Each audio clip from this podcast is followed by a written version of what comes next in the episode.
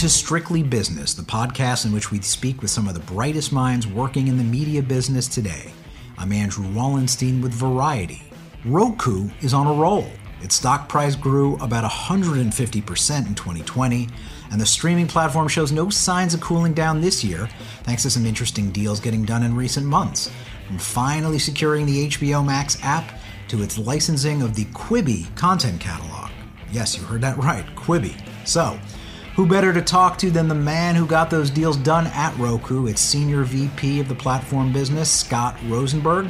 I got to speak with Scott on January 14th at the Variety Entertainment Summit, a CES partner program. We'll have this special interview coming up in just a moment.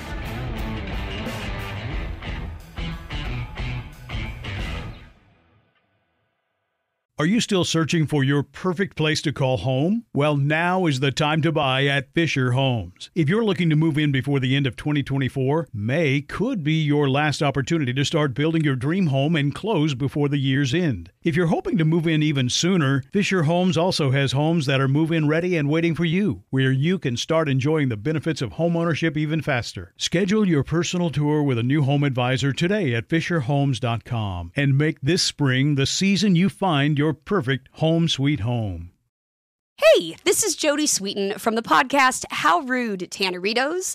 As a nostalgic voice from your past, I'm here to remind you that amongst the stressful and chaotic existence we live in 2024, you deserve to get away. It's time for a vacation, no matter when you're hearing this. And let me tell you how you'll get there. The 2024 Hyundai Santa Fe. Want to bring the family to the mountains with the Santa Fe's available HTRAC all-wheel drive? Well, it's got standard third row seating and available dual wireless charging pads for the kids who just want to stare at their phone and not talk to you. You know what I mean. Visit HyundaiUSA.com or call 562-314-4603 for more details. Hyundai, there's joy in every journey. This episode is brought to you by Navy Federal Credit Union. At Navy Federal, it's been the mission to help the military community for over 90 years. And not just help them, but do everything to make sure they not only grow, but flourish. That's why Navy Federal Credit Union has all kinds of great savings and investment options like share certificates with sky high rates. So don't hesitate. Start growing your finances today with a variety of savings and investment options. Navy Federal Credit Union. Our members are the mission. Savings products insured by NCUA. Investment products are not insured, not obligations of Navy Federal and may lose value. Welcome back to the Strictly Business Podcast, where I'm joined today by Scott Rosenberg, Senior VP of the Platform Business at Roku. Scott, I, just want to start with some data points from our Variety Intelligence platform that show just how incredible the growth story at Roku has been. Clearly, you guys have been on the rise in a number of key metrics for years now, but when you look at the last 12 months, it's especially impressive. You've added over 10 million subscribers over the last four quarters, over 6 billion hours of streaming hours over the same period.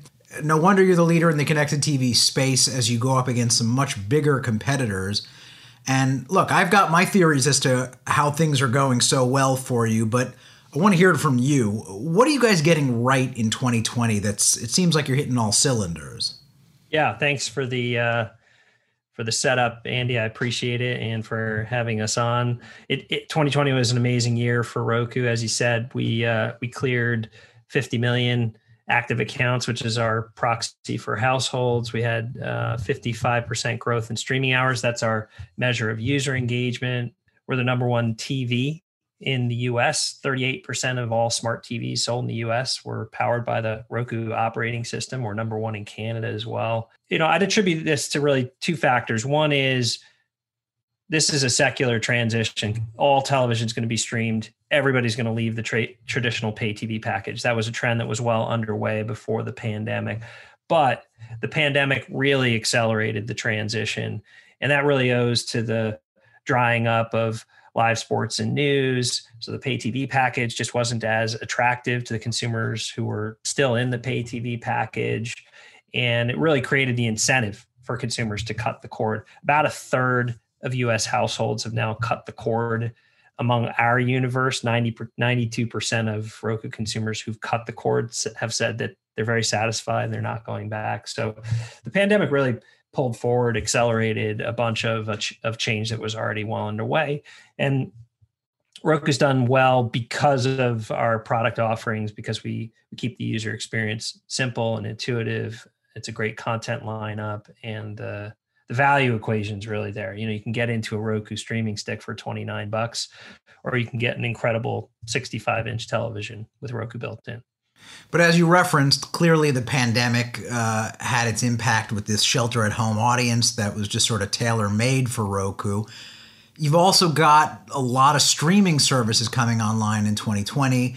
Uh, I, I, assume you saw a lot of sampling, and, and Roku was right there for a lot of these new players. Yeah, 2020 was a great year for consumers. You know, you had you had Disney Plus launch in in late 2019. You had Peacock, you had HBO Max launch just uh, last week. We had Discovery Plus launch all of these services are distinct, they're unique, but they all buoy the proposition for consumers to cut the cord and move to streaming. And uh, you know that's that's also a benefit that accrues to a platform like Roku.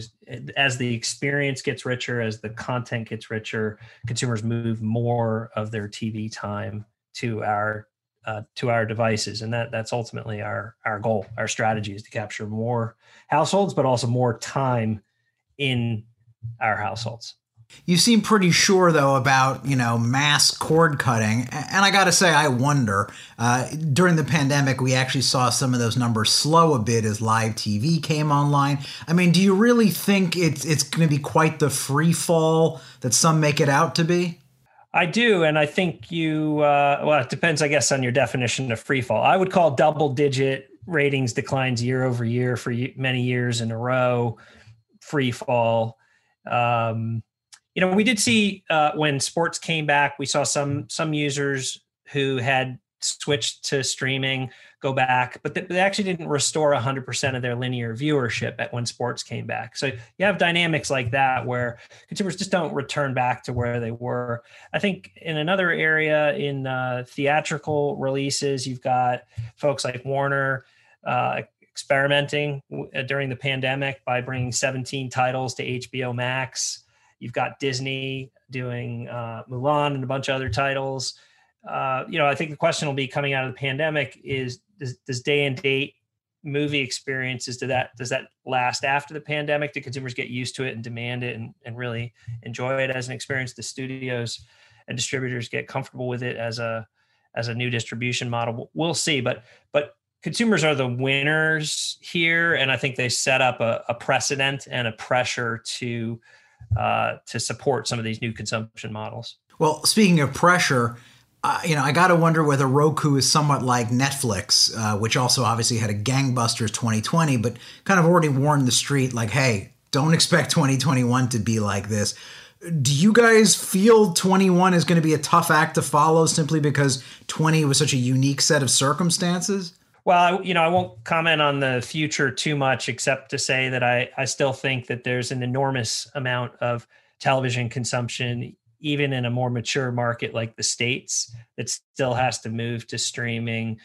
Uh, you look at um, the breadth of content that's available but still coming to streaming.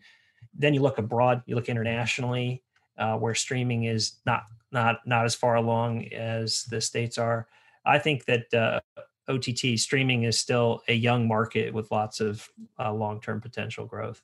Let's talk a bit about that long-term potential. I mean, how do you see the the the TV advertising market changing in in the next five years? Uh, given connected TV seemed to had a real breakthrough in 2020.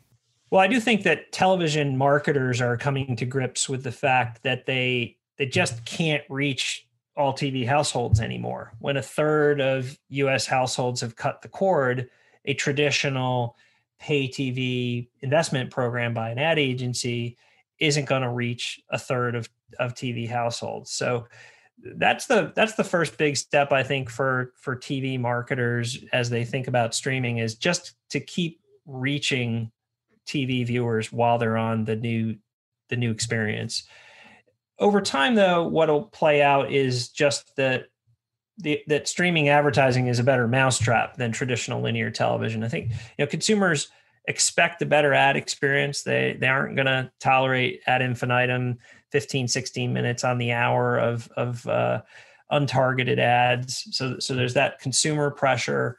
Uh, but for, for marketers who've grown to expect their media to, to get smarter, to be more targetable, to be more measurable, to be able to optimize to a site visit or a product purchase, streaming also offers those capabilities. And so I think it's it's both a push and a pull that's going to ultimately cause yet more budgets to move out of traditional television into streaming.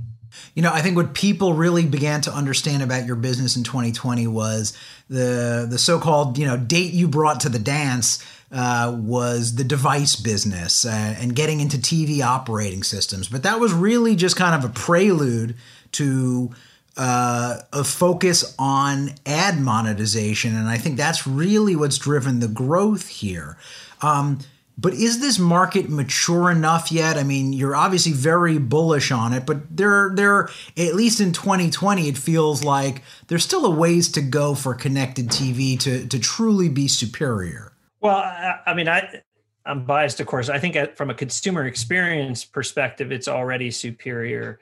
Is it yet commanding the kind of dollars and investment commensurate with the consumer viewership that's already taking place? The answer to that is not yet.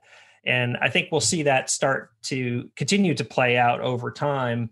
Uh, you know, Roku last 12 months had a had a an ARPU, a, revenue per user of about $27, which has been growing healthily along with strong consumer growth. But that $27 is still a very modest portion of what a, a, US TV household is worth in terms of what they pay for services and the, the value of the advertising that they experience. So I think that shows you just how how young uh, the streaming market is and how significant the uh, the upside potential uh, is that's out there. In terms of your your reference to our business model, our goal has always been to be in a in a devices business. That's the in part of our business, but it's not a particularly profitable part of the business. It's a user acquisition vehicle. Uh, the, the yang here is the services, the economics that we derive after you take your Roku home and set it up. And as you point out, that's been heavily about advertising.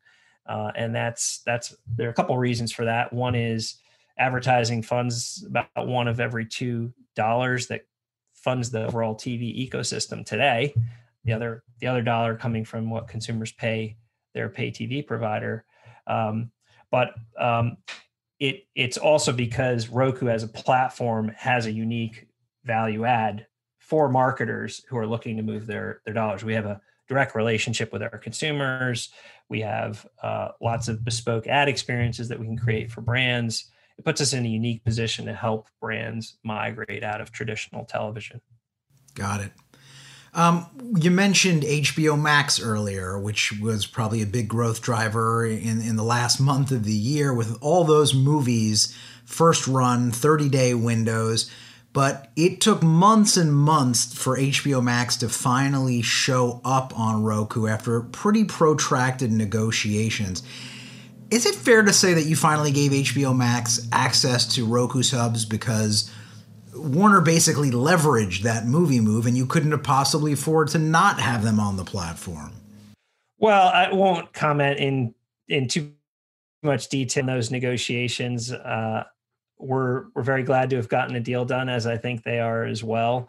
Uh, both parties had a lot to offer. Roku, with 50 million active accounts, is a pretty important platform partner for any service in streaming. Uh, but as you point out, HBO Max is a great service, great movies coming. I watched Wonder Woman on the on the 24th or 25th with my two teenage kids. You know, these deals sometimes take longer, but ultimately our goal is to create value for the partners. And uh, the, these these distribution partnerships are different from a traditional cable TV programmer carriage dispute in that those deals, those disputes are almost always about a fixed and declining pie, where the parties are really trying to preserve economics in a declining ecosystem. OTT is totally different. It's it's up and to the right, and so the the trick in these deals is to create a, a win-win relationship with a with a partner like Warner Media, where when they win, Roku wins, and of course the consumer wins by getting the service live. We we did it uh, with them. We got Discovery Plus live last week. We got Peacock live. We're really excited about these services. But you make that comparison that I think a lot of people were making uh, to sort of the cable business and these blackout battles that are all too common.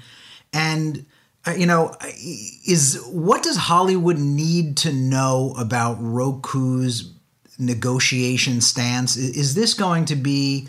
Are we going to see a lot more of this, or has Hollywood, the content companies, come around to better understanding where Roku is after a, a few really high publicized tussles?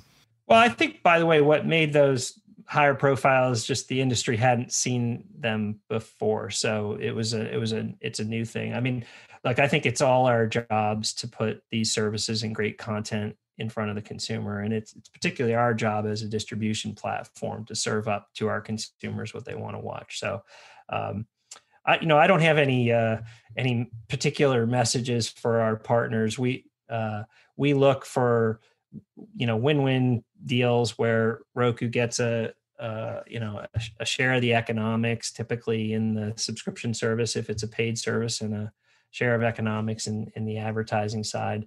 But our job as Roku is to drive the success of these services. If if Discovery Plus goes live on Roku and isn't successful, nobody wins. Not Discovery, not Roku, not the consumer. And that's ultimately our DNA as a company is to get into distribution mode, partner deeply with these content providers and make sure that they get a lot of traction. I mean, there are, are several things you're trying to get uh, as you make these deals. There's subscription revenue, advertising revenue, data.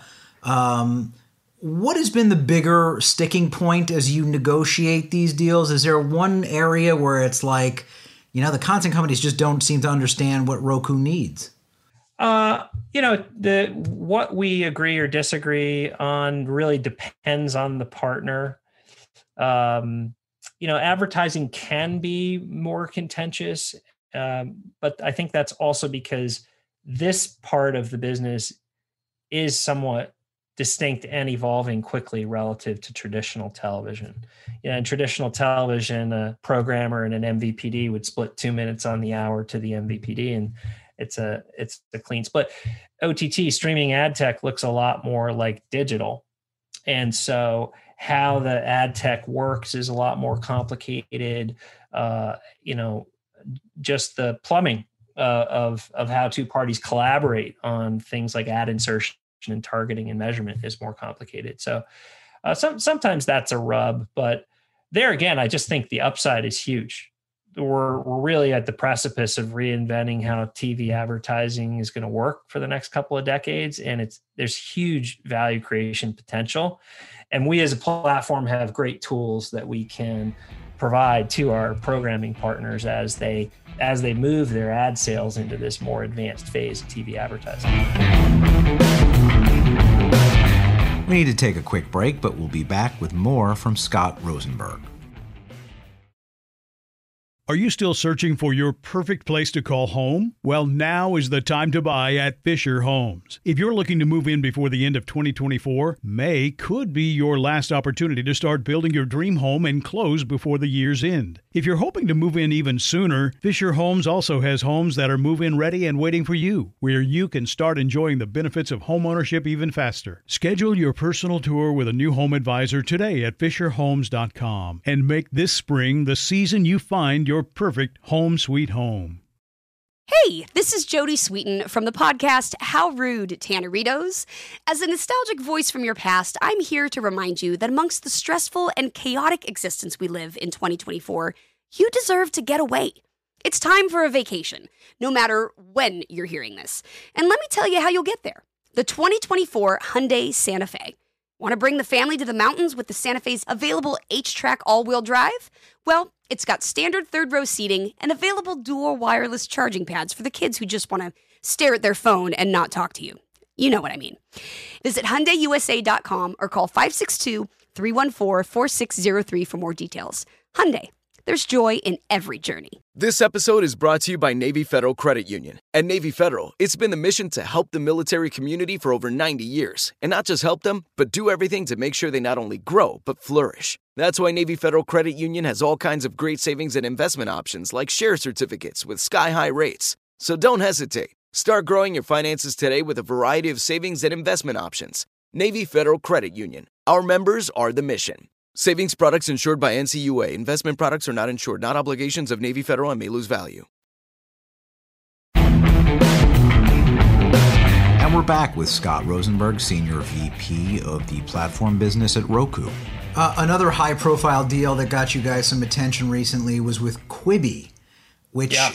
you know, you licensed uh, their content from their now defunct app we haven't seen this kind of content grab from Roku before. So uh, it begs the question is this the beginning of a new phase, the, the first of many such deals, or more of an experimental one off? I would say neither. Uh, but, you know, just to speak on behalf of Quibi, uh, we thought from the time the service launched that it would do well in connected TV. It wasn't part of their launch strategy. So it, it, it became an opportunity, of course, towards the end of last year, and we jumped on it. It's 75 plus shows, hundreds of hours, 10 Emmy nominations, two two wins for Free Rayshawn, and just uh, an awesome who's who of talent um, uh, in these shows. Some of it's on the more experimental end. Some of it is just, uh, you know, you could see it having been produced for the for the 10 foot environment from the first place. So for us, it's an exciting opportunity to put amazing content into the Roku channel, which has grown very, very quickly for Roku. And it's a chance to put this great content in an AVOD, in an ad supported business model. Of course, Quibi was a subscription based service. And so we think both the combination of Roku scale and the scale of Roku channel, plus the caliber content, bodes very well for the Quibi library. It's going to do great. Well, but before I ask you more about the Roku channel, I mean, it sounds like you're making the assumption that, you know, with Quibi, it, it, this was good content lo- locked up in a not quite right uh, for the marketplace vehicle whose problems had nothing to do with the content. But doesn't it give you some pause? Isn't it possible that Quibi failed because of the content? Uh, well, you know, look, I suppose, but I, we don't think that's the case. Most of the content actually never saw the light of day. We've got a couple dozen shows that will premiere on Roku. They, you know, they were part of a staged rollout by Quibi. So I really don't think it's about the content. It might have been how, about how it was presented. I mean, of course, launching a service like that in the middle of the pandemic was was un, was an unfor- unfortunate timing for them. Um, we think the content's going to do great. It's a lot of fun. I mean, the, the shows are are really fun, really broad spectrum. They'll appeal to younger users. We think they'll resonate very strongly with adults 18 to 34, which is a key demographic for anybody in the ad business. Um, we're we're excited and I get that, and but it also sounds like you're stopping short of saying, and this is the beginning of a shopping spree. We are now the big buyer. All the agencies come on in. Which I gotta ask, like, so why aren't you guys going on some big spree? Because you could argue what makes the most sense to grow the Roku channel is for you to load up like you're the next Netflix or, or Disney Plus. Well, I, yeah, I won't comment on into the future too much, except to say that the Roku channel has grown very significantly over time. It more than doubled last year. It's a top 10 channel on the platform in terms of reach and hours, 40,000 titles, 150 live linear channels. Uh, we have shown over time our ability to invest more, put uh, a, a, greater breadth and depth of content into the Roku channel. And the acquisition of Quibi is, is another step in that process. Um, we will continue to invest. There's still a lot more viewership and great content to put into the Roku channel, but it's not a it's not a signal of a, uh, a giant spending spree, as you said. Got it. Um, well, you of course still play host to a lot of the streaming services that are on various kinds of spending sprees, and, and I'm just curious to get your perspective as you know, going back all the way from Netflix to now Discovery Plus and soon Paramount Plus, and who knows how many more pluses. Uh, do you guys have a take in terms of how you see the so-called streaming wars playing out? Because I refuse to believe, for one, that it's just going to be oh, sure, there'll be anywhere from 10 to 15 different multi billion dollar, completely separate streaming services out there. Uh, but maybe you see different. What do you see? Well, I mean, I do agree with what you're hinting at, which is that the average consumer does have some basic capacity in their household to to pay for television.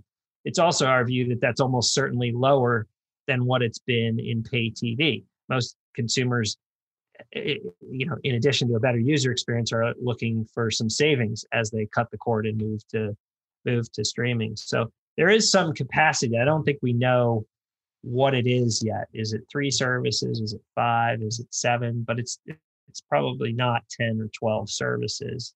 And so uh, that that suggests that there in any given market, in any given territory, there there can only be a, a certain number of scaled up services. I, I don't think that that precludes niche services. One of the things about streaming is it, like the internet, it allows all shapes and sizes to coexist at the same time. But in terms of the the Disneys, the Netflixes, the the Amazons and their capacity to invest. I think there'll be a finite number in any given market. More importantly, though, in terms of the Roku channel and things like our, our Quibi deal, is there is a massive amount of content being produced and available on the shelves from historic productions. And not all of that content's going to fit within the strategy or brand of the, the the the set of big streaming services that land on your home screen. Where does that content live? How does a consumer find it? Where does it get aggregated? That's ultimately, in our view, the opportunity for something like the Roku channel. There is great content out there owned by entities that are not trying to be Disney Plus, not trying to be Peacock, uh, but who still want to monetize that content, get it in front of consumers. And that's where a service like the Roku channel can play a value, a valuable role, surfacing that content uh, outside of one of the set of apps that the consumers downloaded and subscribed to. So you're referencing the the ton of niche services out there. Uh, anyone from you know AMC to BritBox to all those.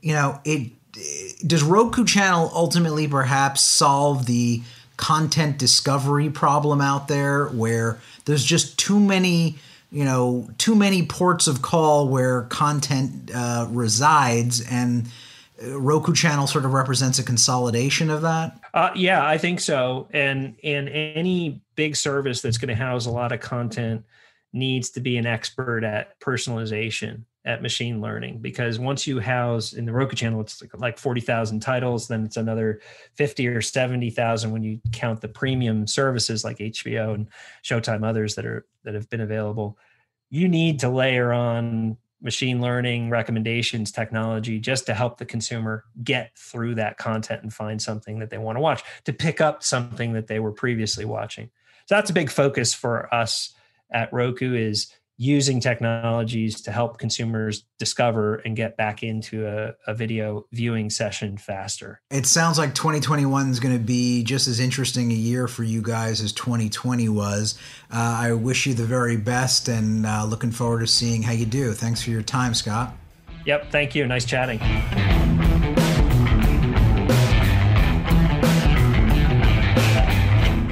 This has been another episode of Strictly Business. Tune in next week for another helping of scintillating conversation with media movers and shakers. And please make sure you subscribe to the podcast to hear future episodes. Also, leave a review in Apple Podcasts and let us know how we're doing.